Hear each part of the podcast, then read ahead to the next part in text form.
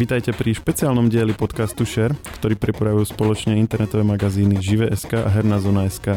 Tento podcast si môžete vypočuť vďaka Asset Science Award, oceneniu, ktoré podporuje vynimočnú vedu na Slovensku. A dnes je tu s nami pán profesor Fedor Šimkovic z katedry jadrovej fyziky a biofyziky Fakulty matematiky, fyziky a informatiky Univerzity Komenského, ktorý sa stal oceneným vedcom Asset Science Award. Dobrý deň, pán profesor. Dobrý deň, prajem a ďakujem veľmi pekne za pozvanie. Ja by som len tak na úvod, že aký je to pocit e, byť ocenený uh, ako vedec roka? Ťažko odpovedať na túto otázku. Je to určite veľmi výnimočný pocit, ale zase berem to tak, že nie je nič starší ako včerajší úspech. I keď musím povedať, že som ma zrejme omladol, lebo teraz práve prichádza ďalší ročník Asset Science Award a som pozvaný na dané ocenenia. A tých ocení sa má zúčastniť aj pán Kiptor, ktorý bol predsedou komisie, ktorá udelila mne dané e, významné ocenenie. Pravda, že zmenilo to no, trochu môj pracovný režim, lebo som mal viacero PR vystúpení, čo je aj vhodné, lebo som rád, že som mohol propagovať neutrina v spoločnosti. No a vy ste to už teda povedali, že to ocenenie bolo za vašu prácu v oblasti neutrín, tak e, ale skúsme si to najskôr e, povedať, že čo sú to vlastne tie neutrína a prečo by nás mali zaujímať. No dávate mi ťažkú otázku, lebo my nevieme, čo sú to neutrína. Vieme len, že sú tri typy neutrín, ktoré vstupujú do interakcií, tzv. elektronové, mionové a tau neutríno. To elektronové je analog elektrón, ktorý je nám všetkým známy. Čiže je to v podstate ani elektrón bez náboja.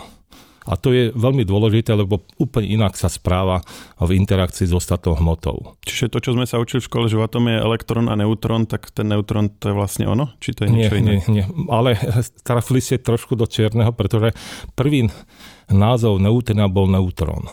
Tým, že je to neutrálna častica. Ale potom, keď sa objavil sám neutrón, ktorý je častica, ktorá tvorí hmotu, čiže atómy, neutróny a protóny vytvárajú jadra, tak až potom pokrstil túto časticu namiesto neutrón, povedal neutrino piccolo, pokrstil ju neutrino Enrico Fermi. A prečo teda tie neutrína e, sú pre nás zaujímavé? Tak neutrína sú oknom do vesmíru. Oni nám môžu vysvetliť vznik vesmíru, čo sa deje vo hviezdách, čo je to tmavá hmota vesmíru a čo sa deje v dialavách vesmíru, aký je možný neznámy pôvod e, vysokoenergetických častíc vesmíru, čiže čo sa deje v oblasti čiernych dier, neutronových hviezd a tak ďalej. Alebo čo sa stane so samotnou hviezdou, keď skončí svoju púť a keď má dostatočnú hmotu, prichádza výbuch supernový, čiže kolaps tej hviezdy a produkcia obrovského množstva neutrín. Ale tiež nám môžu povedať viacej o tom, čo je v útrobách Zeme, našej Zeme. Alebo môžu prispieť bezpečnosti jadrových reaktorov. To v tej prvej časti, čo ste hovoril, čiže v podstate to je tá neutrínová astronómia. Som našiel aj taký termín. Čiže v podstate niečo ako keď sa sledujú rengenové žiarenie alebo, alebo vlastne svetelné rádiové vlny, tak sa sledujú vlastne neutrína, ktoré prichádzajú z niekade z vesmíru a podľa toho vieme, že čo tam nachádzame? Dalo by sa to nejak tak povedať? No, je to trošku širšie, pretože uh, rozlišujeme rôzne zdroje neutrín. Tie zdroje môžu byť uh, napríklad uh, relikty neutrína, ktoré neboli pozorované, ale viem, že kvôli Big Bangu by mali existovať. Tých je asi 340 v centimetrom kubickom. Potom sú neutrína, ktoré vznikajú vo fúznych procesách na Slnku. Tým hovoríme slnečné neutrína. Tie sú úplne iných energií, povedzme si približne 6 rádov energickejšie ako tie reliktné, alebo ešte aj viacej. Čiže tie reliktné, ako vieme, že sú, alebo mali by byť, ale nevieme ich e, detekovať? Nevieme ich detekovať, nemáme na to ešte technológie.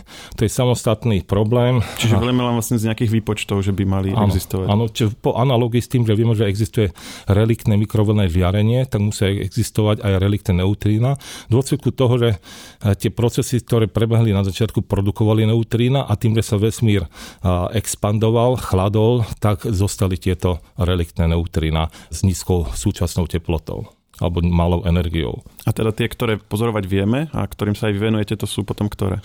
Takto, čiže my môžeme pozorovať neutrína len cez ich interakcie s ostatnou hmotou. A tomu sa hovorí, pravdepodobnosť takejto registrácie takýchto procesov je úmerný energie týchto neutrín. Čiže napríklad pre neutrína zo Slnka, ktoré sú tam tých dôsledných fúznych reakcií s energiou porovnateľom hmotnosti elektrónu, ale ich hmotnosť je asi 6 radov menšia, alebo ešte viacej, aj 8 môže byť, tak tieto neutrína, keby sme ich chceli zachytiť úplne, tak musíme mať napríklad prostredie z olova s dĺžkou jedného svetelného roku. Čiže to ako ukazuje, ako slabí oni interagujú. Aby sme s určitosťou vedeli ho zachytiť, tak je to takto. Ale tým... To sa teraz bavíme o tých, ktoré vieme, že sú, ale nevieme ich detekovať? Nie, to sú o tých, ktorí idú zo slnka. Čiže ale, o tých ale... ľahšie vlastne detekovateľných. Áno, áno. A tie aj detekujeme. Tie prvé pozoroval Ray Davis v 1967 roku to je veľmi krásny experiment. On použil tetrachloetylén ako uh, detekčné prostredie. Čiže keď neutríno prišlo do reaktora slnečné a tých neutrín je okolo 10-100 miliard, ktoré prechádza každým centimetrom štvorcovým nášho tela, tak uh, tie neutrína, pred tým, že ich bolo veľa, tak pravdepodobnosť bola väčšia pozorovania a tu závisí aj od množstva tej detekčnej látky, tej trchloetylénu, čo bol vtedy čistiaci prostriedok, preto bola lacná. Museli ísť asi 1,6 km pod zem, aby odtenil všetky ostatné procesy a on prvý pozoroval ten v 67. roku na tej reakcie, keď neutrino interaguje s chlórom a vznikne argón a argón je inertný plyn. A tým, že inertný, tak sa ho podarilo z toho veľkého detektora s tým asi 600 tón tetrachloetylénu odseparovať a vidieť jeho rozpadové e, reakcie. Čiže takto sa to počítali tie neutrína. Ich bolo možno jeden event za deň ale meranie išli veľmi dlho a nakoniec potvrdili, že rozumieme Slnku. Potvrdil tomu, že Slnko svieti kvôli jadrovým reakciám a nie kvôli niečomu inému, napríklad akému gravitačnému kolapsu, alebo bolo viacero rôznych teórií. Čiže my sme porozumeli Slnku, na základe toho, že sme detegovali rôzne neutrína, nielen v tomto experimente, potom bolo ešte veľa množstvo iných experimentov a dneska sa pripravujú na detekciu slnečných neutrín. To slnko je zaujímavé aj tým, že tam sa obyčajne v tej fúznych reakciách sa transformuje vodík na helium v rámci tých jadrových reakcií, ktoré tam prebiehajú. A tam je cyklus reakcií, tzv. PP cyklus, ktorý produkuje rôzne neutróny s rôznymi energiami a tie boli aj e, pozorované v týchto experimentoch. Nedávno v experimente Borexino e, boli zaznamenané e, neutrína z tzv. CNO cyklu. To je ďalšia možnosť, ako transformovať vodík na helium pomocou katalizátorov, ktoré sú kyslík, dusík a uhlík. Ale ukázalo sa, že naša hviezda a jej energia je daná len približne 1% tejto energie pochádza z toho cyklu. Ale v prípade o mnoho ťažších hviezd to môže byť, sa predpokladá, že je to dominantný zdroj energie. Čiže takýmto spôsobom sme porozumeli hviezdam kvôli neutrinám, ktoré boli detegované v podzemných laboratóriách na Zemi a prichádzali zo Slnka. To je ten najintenzívnejší zdroj neutrín, eh, ktorý tu máme. Čiže to je asi približne, ako som spomínal, 10 na 11 neutrín na centimetr eh, štvorcový za sekundu. Áno. A tá vaša práca v oblasti neutrín e, spočíva v čom? Tá moja práca je rôzorodá. Ja využívam jadro ako laboratórium na štúdium e, fundamentálnych vlastností neutrín. Ja som tu už spomínal, že o neutríniach veľa nevieme. A my vieme len, že sú tri typy. Vieme, že majú hmotnosť a veľmi malú. A to vieme kvôli objavu tzv. E, fenoménu neutrínových oscilácií. Tam je ale veľa nezodpovedných otázok ohľadom tzv. narušenia napríklad priestorovej časovej symetrie v súvislosti s neutriami, o tom, či neutrino je sama sebe antičastica, je to možné v prípade neutrín, lebo nemajú elektrický náboj. Ako my vieme, všetky ostatné častice majú svoju antičasticu. Prvá bol napríklad pozorovaný pozitron, čo je antičastica elektrónu. Hmm, teraz sa bavíme vlastne o antihmote a o celej tejto téme. Áno, to všetko hmm. s tým súvisí. Hej. Ale... Takže vlastne neutrína by mohli byť, že aj aj vlastne. Neutrina oni môžu vysvetliť, prečo máme vo vesmíre len hmotu predpokladá sa, že na začiatku vesmíru bol veľmi malý rozdiel medzi časticami hmoty a antihmoty. Keď bolo, bolo rovnaký počet, tak všetko anihiluje a my tu nie sme. A mm-hmm. vznikne len žiarenie. Takže jedna sa presadila na, na úkor tej druhej. Áno, či tam približne, keď sme zobrali 10 na 9 protonov, 10 na 9 antiprotonov, tak stačí rozdiel jedného protónu v tomto čísle a máme výsledok, ktorý máme dnes. Čiže tento krásny a rôznorodý vesmír po tej expanzii. No, tam stanovil uh, Andrej Sacharov uh, základné podmienky, čo musí splňovať, aby vznikla dominancia hmoty nad antihmotou, musí byť nerovnovážny stav narušený tzv. priestorové nábojové symetrie a musí byť narušenie aj buď barionového leptonového čísla. A to je dôležité narušenie leptonového čísla, to je tiež, čím ja, ja sa zaoberám. To sú procesy ako bez neutrinový dvojitý beta rozpad jadier. Podstate v súčasnosti je taká naháňačka za týmto procesom v podzemných laboratóriách. To je tak dôležité, tá vlastnosť, že či neutrín môže byť sama sebe antičasticou. Keby sa to potvrdilo, lebo väčšina teórií e, za štandardným modelom fyziky častí, čo dneska je základ časticovej fyziky, tak e, sa predpokladá, že táto štandardný model je tak nízkoenergické približenie dokonalejšej teórie. A práve tie hmotnosti neutrín súvisia možno s nejakou novou škálou vo fyzike, o ktorej my zatiaľ ešte nevieme. Nevieme, aká je, ale tie hmotnosti neutrín na to ukazujú a k tomu ešte potrebujeme, aby neutrín bolo sama sebe antičastica. Toto predpovedujú tieto teórie. A je možnosť, lebo už máme dostatok inputu takých parametrov z tých neutrínových oscilácií, tak sa predpokladá, že, no, že už o, sú tam práve dve možnosti, čo sa týka spektra neutrín, tak je možnosť, že by tento proces mohol byť objavený pri určitých predpokladoch aj behom desiatich rokov. Ale môže byť aj neskôr. My nevieme vôbec, či existuje, ale ľudia idú za tým. Ako nájsť signál tohto procesu? Dvojitý beta rozpad je proces, ktorý využíva to, že jadra sú stabilnejšie, keď majú párny počet protonov a párny počet neutrónov. Vtedy môže nastať priamy prechod medzi dvoma jadarmi, ktorí sa líšia o náboj 2 a vtedy tie náboj 2 uniesú dva elektróny. Ak nič iné nevyletí, tak suma týchto energitok elektronov je v podstate teda aký pík v tom energetickom spektru.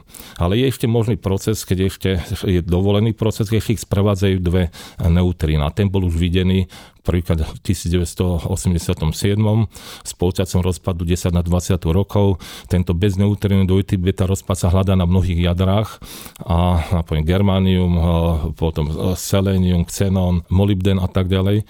A tam je už ohraničenie na úrovni 10 na 26 rokov aby sme pozorovali ten proces, potrebujeme viacej detekčného materiálu, čiže viacej tej látky, ktorá sa môže takto rozpadať. A nové technológie, ktoré môžu mm, zabezpečiť dobré energetické rozlíšenie v detektore, ktorý meria tie energie tých elektrónov, ktoré sú tam produkované. Ešte k tomu musíme mať podzemné laboratórie dostatočne hlboko, pretože my žijeme s kozmickým žiarením to kosmické žiarenie prichádza od slnka tok protonov alebo z celého vesmíru a našťastie máme magnetické pole a atmosféru, ktorá nás ochraňuje. Ale v rámci toho zabrzdenia tých protonov alebo kozmického žiarenia v atmosfére vznikajú sekundárne častice, pri ktorých im rozpadom vznikajú neutrína.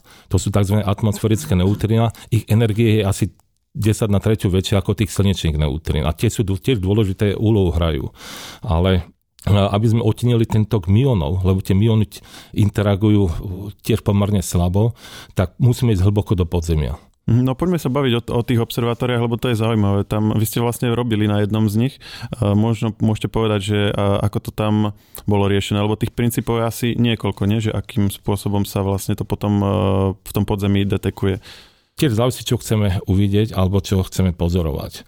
V podzemných laboratóriách sa pozorujú procesy ako ten bezneutrínov, hľadajú sa signál bezneutrínov dvojitého beta rozpadu, ale aj tmavé hmoty vesmíru takže aj neutrón je jeden z kandidátov na tmavú hmotu vesmíru. To je ďalší aspekt. A tých podzemných laboratórií napríklad Európy je niekoľko. Je Modán, vo Frejus tuneli medzi Talianskom a Francúzskom je Gran Sasso, to je asi 100 km od Ríma. Dostup je cez tunel, alebo je to Kamioka podzemná laboratória v Japonsku. Mm-hmm. To som si pozeral, to je inak zaujímavé, to možno, že aj pre poslucháčov, keď si to vlastne vygooglia, že to je taký podzemný bazén a v ňom sú vlastne žiarovky po celom obvode, že to vyzerá tak veľmi futuristické. To máte na, na mysli ten experiment Super Kamioka a, a, Samiokan, a, a Super Kamiokande. Áno, je to tak to je jeden experiment. Tých experimentov je tam viacej, pravda, že to je hora a tam sú rozmiestnené viaceré detektory. Tento práve skúmal, detegoval tie atmosférické neutrína a pomocou nich sa ukázalo tá dôležitá vlastnosť, že neutrína oscilujú vyhlbil dutinu a potom museli tam postaviť obrovský detektor s tisícami tón detekčného prostredia. To prostredie v Super Cameo Kande experimente je čistá voda. A teraz po bokoch toho detektora alebo tej nádoby sú optické modely, ktoré zbierajú svetlo z procesov, ktoré vznikajú v dôsledku interakcie neutrín s touto vodou. A to môžu byť nabité častice, môžu byť elektrón, mion, ktoré sa potom šíria tou vodou a tieto častice sa šíria vodou rýchlejšie ako svetlo a pritom vyžarujú čerenkovo žiarenie. A to je taký konus, ktorý nám ukazuje, odkiaľ tie neutrina prišli. Lebo neutrina do tohto podzemného laboratória mohli prísť z hoci z okolia našej Zeme. Oni sú produkované všade, to kozmické žiarenie. Produkuje tie eh, neutrina v tej atmosfére. A takto sa napríklad zistilo, že ten efekt detekcie neutrín závisí na vzdialenosti. A to je presne to, čo ten predpoklad, ten fenomén oscilácie neutrín. On potrebuje rôznu vzdialenosť, ukazuje, že závisí počet registrovaných neutrín, ale aj na rozdielu kvadratov hmotnosti daných neutrín. A to bol v roku 1999 alebo až 2000, to bol dôležitý experiment, ktorý potvrdil, že neutrína oscilujú a vysvetlil tým, čo už ešte predtým navrhol no, Brune Pontecoru aj s Gribovom, že hlavne Bruno Pontecorvo. Keď sa Ray Davis pozoroval tie slnečné neutrína, on zistil, že ich je o mnoho menej, ako vychádza podľa štandardného solárneho modelu. Približne polovicu až dve tretiny menej, to závisí o akých mavli by ste nad tým rukom, hej, keď máte nepresný, možno, že ten solárny model, ale nie je to tak.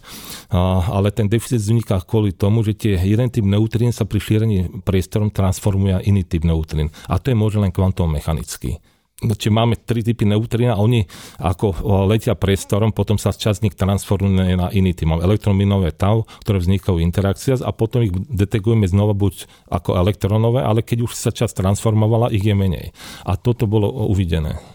A teda to a observatórium, kde ste robili vy, to bajkalské, nazývam to správne, bajkalské tak to, Ja som bol aj v týchto všetkých podzemných laboratóriách. Boli ste aj v tomto japonskom? Bol som aj v Japonsku sa pozrieť. A aj ste boli vnútri tam v tej, tej Áno, nádrži? bol som vnútri, hej. Lebo to vyzerá naozaj parádne, ako, ako z nejakej bondovky mi to pripomína. Ale to v hoci ktorej tejto podzemnej laboratórii, tak je to fakt fascinujúce.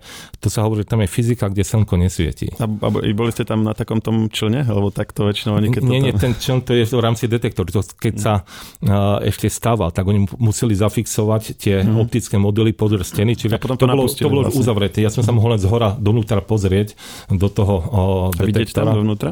Áno, dá sa tam pozrieť, ako no, tam zasvietiť alebo niečo urobiť, ukázať, ale je to v podstate uzavreté. Bolo tam aj nehoda s týmto detektorom, lebo to sú kvázi gule, možno ako typu basketbalové lopty, ktoré majú vákum, a tam je tá elektronika, ktorá detekuje to svetlo. Myslíte to po tej stene, čo vyzerá ako žiarovky? Tie optické moduly. Hovorím o tých mm. optických moduloch. To ako mhm. žiarovka je optický modul. Mm. ono zbiera to svetlo z tých procesov. Áno, že vlastne to nesvieti, ale akože príjma. Áno, príjma. Taká to... obrátená žiarovka, ako keby. Áno, hej. A, a teraz a, jeden z ten optický modul vybuchol a rázovou vlnou vybuchli všetky tie, ktoré boli ešte zaplnené vodou. Čiže to bolo asi na dva roky problém všetko vyčistiť a vybudovať ten experiment znova. Ale teraz sa na týchto technológií budú ešte aj ďalšie experimenty. Hyper-K, Eh, detektor, ktorý v podstate má detegovať neutrina, ktoré my vytvoríme na urychlovači. Na rovnakom princípe, ako sú tvorené neutrina v atmosfére, že proton buchne v atmosfére, vzniknú sekundárne procesy, v rámci nich vznikajú neutrina, elektron, ionové a tak ďalej, tak rovnako sa robí to isté, máme taký silný zdroj protonov, buchneme do terčíka a v tých sekundárnych procesoch produkujeme neutrín. A vieme nasmerovať taký silný zväzok neutrín do veľkej vzdialenosti. Veľké vzdialenosti znamená? Bude to hyper, a tam asi 800 myslím, km, ale v prípade prípravou na experimentov Dune, Deep Underground Neutrino Observatory, ktorý bude v Amerike a bude využívať zväzok z Fermilabu neutrín, tak tam bude vzdialenosť 1300 km. Smerujem k tomu, že vy ste vlastne aj mali, keď ste dostali tú cenu, také krátke video a tam ste spomínali, že tento výskum neutrín do budúcna by nám mohol pomôcť na odpovedať na rôzne otázky a jedna z nich je aj, že či teda sme vo vesmíre sami, takže či toto nám vie neutrín do budúcna nejako pomôcť, či už počúvať ich na rozdiel od iných, napríklad vlnení, alebo naopak, že vysielať ich, že či toto je ako keby cesta, ktorá v tomto smere nám vie niečo uh, napovedať. Mm, neviem uh, o takýchto projektoch v súčasnosti, že či by sme mohli vytvoriť taký silný zdroj zdroj a na akých energií a nasmerovať ich e, do vesmíru a hľadať. Keď môžeme sa dostať do tých vyšších energií, to sú energie, ktoré súvisia s tými neutrinovými teleskopami a jeden z tých neutrinových teleskopov je ten, ktorý sa buduje v jazere Bajkala a my v ňom participujeme v tom experimente. Druhý taký veľký neutrinový teleskop je IceCube, to je e, detektor vytvorený v Lade, Antarktide, ale znova rovnako ako v tom detektor Super Cameo Kande musíme zbierať to svetlo. Takže teraz nemáme veľa tých optických modelov, ale máme ich menej a, a na väčšie vzdialenosti. Eh, od seba oddelené. Čiže napríklad eh, v Antarktide tam sa zapúšťajú optické modely, sa navrta horúcou vodou a idú od, sú umiestnené od 1,6 asi po 2,4 km do hĺbky. Hm, čiže oni vlastne a, zobrali nejaké miesto Zeme, kde je hlboko pod zemou čistý ľad a vlastne áno, ten si ak ten vymedzili. tam je ľad a tam vrtajú a spájajú kablami tieto detektory a keď tam príde vysokoenergické neutríno, tak ono vytvorí spršku nejakých procesov alebo eventov a z toho chcú zozbierať ľad, lebo to je voda v podstate a to je čisté prostredie a on umožňuje šírenie sa svetla pomerne dobre v tom prostredí. A to sa ešte len buduje? Alebo to, to je už, na, už beží. a, a tento experiment IceCube, preto chceme aj zdôrazniť, v podstate oni zobrali technológiu, ktorú začali s tými neutrinovými teleskopami prvýkrát v Rusku 90. rokov, ale oni nemali dosť financí, takže tam sa zastavil ten vývoj, len teraz pokračuje s tým bakalským experimentom tak uh, oni prvýkrát už detegovali uh, neutrina mimo našej galaxie. Uh-huh. Čiže čím je citlivejšie zariadenie, tak tým aj vlastne zväčšie diaľky. Či, čím je väčšie, to sú energie e, týchto neutrín, keď to porovnáme s energiami časti urýchlených na LHC, na Large Hadron Collider v CERNE, tak to sú energie asi 100 tisíc krát väčšie. Tých neutrín to prichádzajú z priestoru. A cieľom je nájsť nejaké bodové zdroje vo vesmíre a pochopiť tú záhadu, odkiaľ prichádzajú to vysokoenergické kozmické žiarenie, ktorému sekundárnymi procesmi môžu byť aj neutrína, ktoré môže súvisieť s procesmi v čiernych dierách. My nechápeme, čo je to čierna Čiže diera. vieme, že je nejaké intenzívne žiarenie vo vesmíre, ano. ale nevieme, že že čo ho Neviem odkiaľ, ale tie neutrino majú tú výhodu, keď oni sa šíria tým vesmírom, oni sa neodkláňajú. Napríklad svetlo sa odkláňa v magnetických poliach, ale neutrina letia priamo a priamo do toho detektora. A aby sme takéto vysokoenergické neutrino zachytili, potrebujeme veľký detektor. A čisté prostredie, to bolo ten iScoop je na južnom pole a my participujeme v experimente Baikal GVD, Baikal Gigaton Water Detector, ktorý je sa budú v jazere Baikal. Práve, že tam nie až také hlboké to jazero, ale aj tak od tých 600 metrov až po 1600 metrov sú umiestnené tie e, optické modely na takých stringoch, vláknach a pospájané káblami. A vytvárame tam klastre takýchto optických modulov e, postavené zo stringov. Jeden string e, má dáky vzdialenosť 10-15 metrov rozmiestnené tie optické moduly a vytvárajú kruh a v strede je ešte jeden string, čiže dokopy 8 stringov v jednom klasteri. Dnes už máme 8 stringov a ten priestor, ktorý je vytvorený asi po 0,4 kubického kilometra. Čiže takým spôsobom teraz zbierame dáta, dúfame v nich nájsť niečo nového. Výhoda je, že eh, ten IceCube pokrývajú inú časť oblohy, ako my pokrývame. Náš uh, Baikal GVD, on viacej orientovaný aj do centra našej galaxie, ale tá informácia musí byť doplňujúca. Dneska máme tzv. multimessenger astronómiu, ktorá zbiera informácie alebo chceli by vzájomné prepojenie informácií pri detekcii elektromagnetického žiarenia, a gravitačných vln, neutrín a iných signálov z vesmíru. Takže v rámci toho sa prepájajú tieto, ale tých uh, neutrónových teleskopov uh, máme tieto dva a ešte jeden sa buduje v Stredozemnom mori, tzv. KM3, tie km kubický v Stredozemnom mori. Tam tá konštrukcia sa je o mnoho finančne náročnejšia, aj keď môžu do väčších hĺbok, ale musí sa to budovať pomocou ponoriek, čo výhoda je, keď my sme na Bajkale na zimné expedície, tam sa všetko buduje od februára do apríla, pokiaľ je tam ľad, ten ľad je dostatočne hrubý, približne 1 meter, či po ňom môže hociaká technika prejsť, cez celé jazero máme bázu 40 km v Bajkalskom meste, odkiaľ privážame tie optické moduly, dátové centrum máme, kde aj bývame, sú 4 km od brehu, od toho, kde je pustený ten detektor, čiže my tam všetko privezieme, rozložíme sa sa komotne a vyplíme v lade dieru a spúšťame, najprv na ukotvenie tam dáme ako váňu a do nej dáme kolajnice tých uh, stringov alebo tých povedzme lán, na ktorých sú pripevnené tie optické moduly a potom postupne všetko pripájame. Horná časť je uchytená bojami a potom spájame tieto optické moduly s pobrežným centrom káblom. A keď ste vtedy v tom videu hovorili, že teda výskumy ako sú tieto by nám mohli pomôcť odpovedať na tú otázku, že či teda sme vo vesmíre sami, tak ako ste to mysleli? Možno som to myslel trochu všeobecnejšie, že aby sme pochopili, čo sa deje vo vesmíre, alebo tie, aké sú možnosti, musíme pochopiť, uh, ako je budovaný vesmír. A bez neutrína to nejde.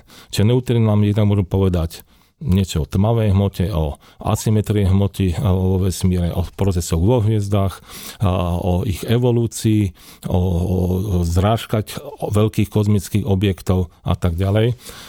Čiže aby sme pochopil všetky aspekty toho vesmíru, tak musíme vybudovať všeobecnejšiu teóriu o fyziky častíc, ktorá by aj prepojila, povedal by som, ten štandardný model, to je kvantová teória pola by prepojila aj s gravitáciou. A tu je tá možnosť pre tie neutrino, ale je jasné, že neutrina, ich hmotnosť, lebo to je to najrozšírenejšia častica vo vesmíre, tak tie neutrina hrajú dôležitú úlohu aj pri formovaní samotnej galaxii, alebo ako dnes vypadá celý vesmír. Čiže tým, že sú najrozšírenejšie vo vesmíre, tak vlastne ich výskumom to nám keby najviac napovie k tomu, ako ten vesmír vlastne vyzerá, ako sa vytváral a tak? Áno. Ale ja som vám môže chcel ako počiarknúť tú úlohu, že chceme alebo nechceme, rasa a zdroje Zeme vyčerpajú. A my musíme ovládnuť ten okolitý vesmír, ak chceme prežiť. A tu je tá spojitosť, niektorí sa pýtajú, kde sú tie ostatné civilizácie, prečo ich nevidíme signál od nich a tak ďalej. Sú aj také názory, že možno, že je to dôsledok toho, že tie mnohé civilizácie si neuvedomili potrebu expandovať a vyčerpali tie zdroje a už ne, nemohli ako. To bol ako prípad, myslím, že aj tej civilizácie, ktorá sa presunula na veľkonočné ostrovy a potom vyčerpala všetky zdroje a už nemala nič viacej, aby mohla napredovať a expandovať. Preto ja si myslím, že je veľmi dôležité podporiť základný výskum, podporiť výskum ako taký, ísť do toho vesmíru, však aj ideme, už sme na Marse, už tam lietajú helikoptéry a povedia niečo o živote, ktoré tam je. Čiže je to fascinujúca éra, podľa mňa, v ktorej žijeme. A ja si myslím, že zrejme aj e, tak mohol by som citovať, myslím, že to bol Bill Gates, ale niekto taký povedal, že ľudia preocenujú to, čo sa stane napríklad o 2 roky, ale nedocenujú to, čo sa stane o 10 rokov. A zrejme ten vývoj spoločnosti bude taký, že ten pracovný trh sa podstatne zmení. Niekedy napríklad v polnohospodárstve pracovalo 80-90% ľudí, dneska pracujú 1%. Tak ja by som si v tomto zmysle urobil takú extrapoláciu, že možno vo vede a výskume bude skoro pracovať, bude tam 10, môže 20% ľudí, hej, že tie úlohy, ktoré bude treba riešiť, e, potrebujú lepšie kapacity, ktoré musia byť aj zaplatené. Dneska mnohí šikovní veci odchádzajú do priemyslu, lebo mm, keď sú zabezpečiť rodiny a tak ďalej, tak e, to je pre nich lepšia finančná situácia z hľadiska perspektíva a tak ďalej. Tá akademická, povedzme, život alebo kariéra je dosť taká v súčasnosti dosť riskantná. A pritom aj, aj tieto ale výskumy, aj čo tie observatória, čo ste vy opisovali, sú ale veľmi finančne náročné podľa toho aspoň, ako sa to javí. Alebo myslíte, že... Nie, ja si to tak zoberiem, že ani nie. Pretože keď nie? si uvedeme, že Skoľko dáva Slovensko na vedu? Tých 0,6% a hrubonárodného produktu? Ale aj nemáme žiadne neutrínové observatórie. ale to sa nedá, že dneska musí viacerí participovať na tom. Uh-huh. Pravda, že keď je teraz naháňanie napríklad pozorne to bez neutrinového beta rozpadu, tak v prvom rade sú to Japonci, Američania a Číňania, ktorí dávajú peniaze týmto smerom. Je to aj tá motivácia, že chceli mať ďalšiu novú cenu. Čiže ten priestor na, už boli 4 za neutrina, ten priestor na ďalší je tam aspoň za nejaké 4 ďalšie fenomény, ktoré môžu byť potvrdené. A čo by bolo potrebné, keby, dajme tomu, že, že by ste mali akože neobmedzené teraz zdroje, tak ako by vyzeralo takéto ideálne alebo dokonalejšie zariadenie na pozorovanie neutrín, než to, čo sa stavia teraz. Teraz hovorili ste, že uh, olovený objekt dlhý jeden svetelný rok, to, to sa nám asi nepodarí v nejakej, nejakej dohľadnej dobe, ale dajme tomu, že čo by bolo, že technicky možné, ak by bola na to nejaká celospoločenská politická vôľa. Tak všetko je svojim vývinom, čiže tie technológie napríklad na konkrétne jednotlivé experimenty, to sú na hranici e, možného už dneska. Ale stále sa tie hranice posúvajú ďalej. Čiže ja sám som teoretik, neviem povedať, ako, čo treba z hľadiska experimentu urobiť, aby sme napríklad uvideli ten fenomén. Neviem, tiež rozmýšľame stále nad tým, to skutočne atom jadro práve laboratórium, ako detekovať tie reliktné neutrino. Môže je tam taký jadra, na tom jadra ponúkajú takú možnosť a my o tom nevieme. Kým ne, neprebehnú tie experimenty, ktoré sú teraz, tak ani neviete povedať, že aké vlastne by ste ešte iné observatórium potrebovali. Uh, no, vieme napríklad, že potrebovali by sme ale e, skúsenosti nie sú. Nemôžete hneď budovať obrovské detekčné zariadenie, uh-huh. ide sa krok za krokom. Čiže uh-huh. no, ono to rastie. Pred pár rokmi boli tie experimenty, mnohé neutrinové tzv. E, stolové experimenty a teraz sú tu už veľké kolaborácie. Hm, napríklad máme e, experiment Katrin, ktorý meria z rozpadu tricia z konca spektra, to bolo navrhnuté ešte Enricom Fermi v 30. rokoch, meria laboratórne hmotnosť neutrín lebo my ju nepoznáme, vieme, že ale poznáme rozdiely kvadrátov hmotnosti a nevieme určiť, aké je spektrum, aké tá hmotnosti neutrín. A to je tiež unikátny experiment, ktorý bol predtým na úrovni môže byť pár metrov detektor a teraz to skoro neprešiel ten detektor cez dedinu, keď ho ťahali najprv, aby ho dostali do Karlsruhe, vyrobil ho tiež v Nemecku, museli poslať po Dunaji do Černého mora, vrátiť sa cez Rín do Karlsruhe, tam ho umiestnili, už funguje, už je to obrovský magnetický spektrometer, kde je človek, to má výšku no, aj 10-15 metrov, hej, a ešte veľké rozmery. A je to ťažká je z toho hľadiska, či je to veľký krok porovnaný s tým predošlým experimentom a my, on umožní asi len orad zlepšiť to ohraničenie na tú hmotnosť neutrina alebo určiť, aká je tá hmotnosť neutrina. To stále dúfajú. No a my sa vlastne bavíme celý čas o neutrinách a sme teda povedali, že sú aj najrozšírenejšie vo vesmíre, ale toto je niečo, čo ako keby, že je s definitívnou platnosťou, alebo môžu byť ešte oveľa menšie častice, o ktorých ani nevieme. Nie, to, a vlastne... Presne tak, ako hovoríte, ja som spomenul, že existujú teórie za štandardným modelom, a tie ponúkajú možnosti aj vysvetlenie malej hmotnosti tých neutrónov. Sú mnoho menšie, asi 6 radov ako hmotnosti e, druhých stavebných kamenov, tzv. leptonov a kvarkov. Kvarky tvoria protony a neutróny. Takže oni predpokladajú napríklad, že by majú svojich partnerov, tie ľahké neutrína, veľmi ťažké neutrína, ale tie už dneska neexistujú, lebo počas existencie vesmíru už sa rozpadli.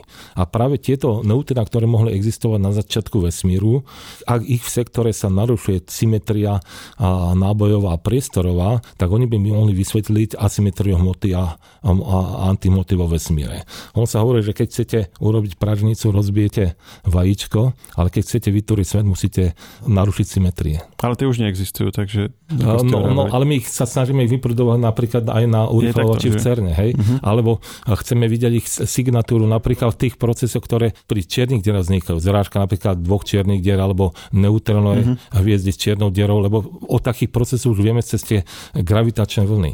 A to by potom boli vlastne najmenšie častice, aké sa objavili? No, to rozmer zase niečo iného. Tak okay. v, v rámci štandardného modelu alebo fyziky častíc predpokladám, že tieto častice sú bodové. Elementárne častice sú bodové. Ale sú teórie, ktoré chcú prepojiť gravitáciu s kvantovou mechanikou a on, sú tzv. stringové teórie a oni predpokladajú, že častice sú zlodené zo stringov, potrebujú dodať k našim štyrom rozmerom, čiže tri priestorovým, jeden časovému, ešte ďalšie rozmery, predpokladajú, že by malo byť také optimálne v super, string, super gravitačných teóriách sa predpokladá, že existujú tieto stringy a že sú 10 rozmerné priestory, 10, 11, 12 sú teraz optimalizované a je taký proces konfaktifikácie, ako prichádzame k našim štyrom rozmerom v rámci týchto teórií. To je matematika, zatiaľ nevieme, ako to potvrdiť, ale v rámci týchto teórií oni prepájajú škálu, tzv. plankovú škálu, čo je buď obrovská veľká energia alebo malý rozmer a to je rozmer 10 na minus 35 metra. A, a rozmer jadrovej fyziky je na úrovni 10 na minus 14 metra. Hej atomovej fyziky alebo, alebo, alebo, alebo protónu, kde som minus 15 metra. Čiže, čiže sme niekde celkom čiže sme úplne, úplne India. Uvidíte tú signatúru tých malých objektov, nie je možné, ale... A nie je to možné akože teraz, alebo to nikdy nebude možné? To ja neviem. Uh-huh. ja, že, že, ja, že keď budeme mať ešte citlivejšie zariadenie, ešte väčšie, a, ešte drahšie. vedy, tak... alebo čo potrebujeme uvidieť, zatiaľ nebolo nič navrhnuté, ako to preveriť. Ale tam sa vytvárajú otázky tzv. paralelných vesmírov a všetko možné. Čiže za týmto svetom je nádherná matematika. Tá matematika vám dáva obrovskú fantáziu, čo môže byť, ale vybrať to, čo skutočne je a prečo to tak je, to je problém. A na to potrebujeme experimenty. To ste aj pekne uzavrel. Ďakujem vám, že ste si našli čas. Bolo to veľmi príjemné, dúfam, že sme to aspoň trošku ozrejmili.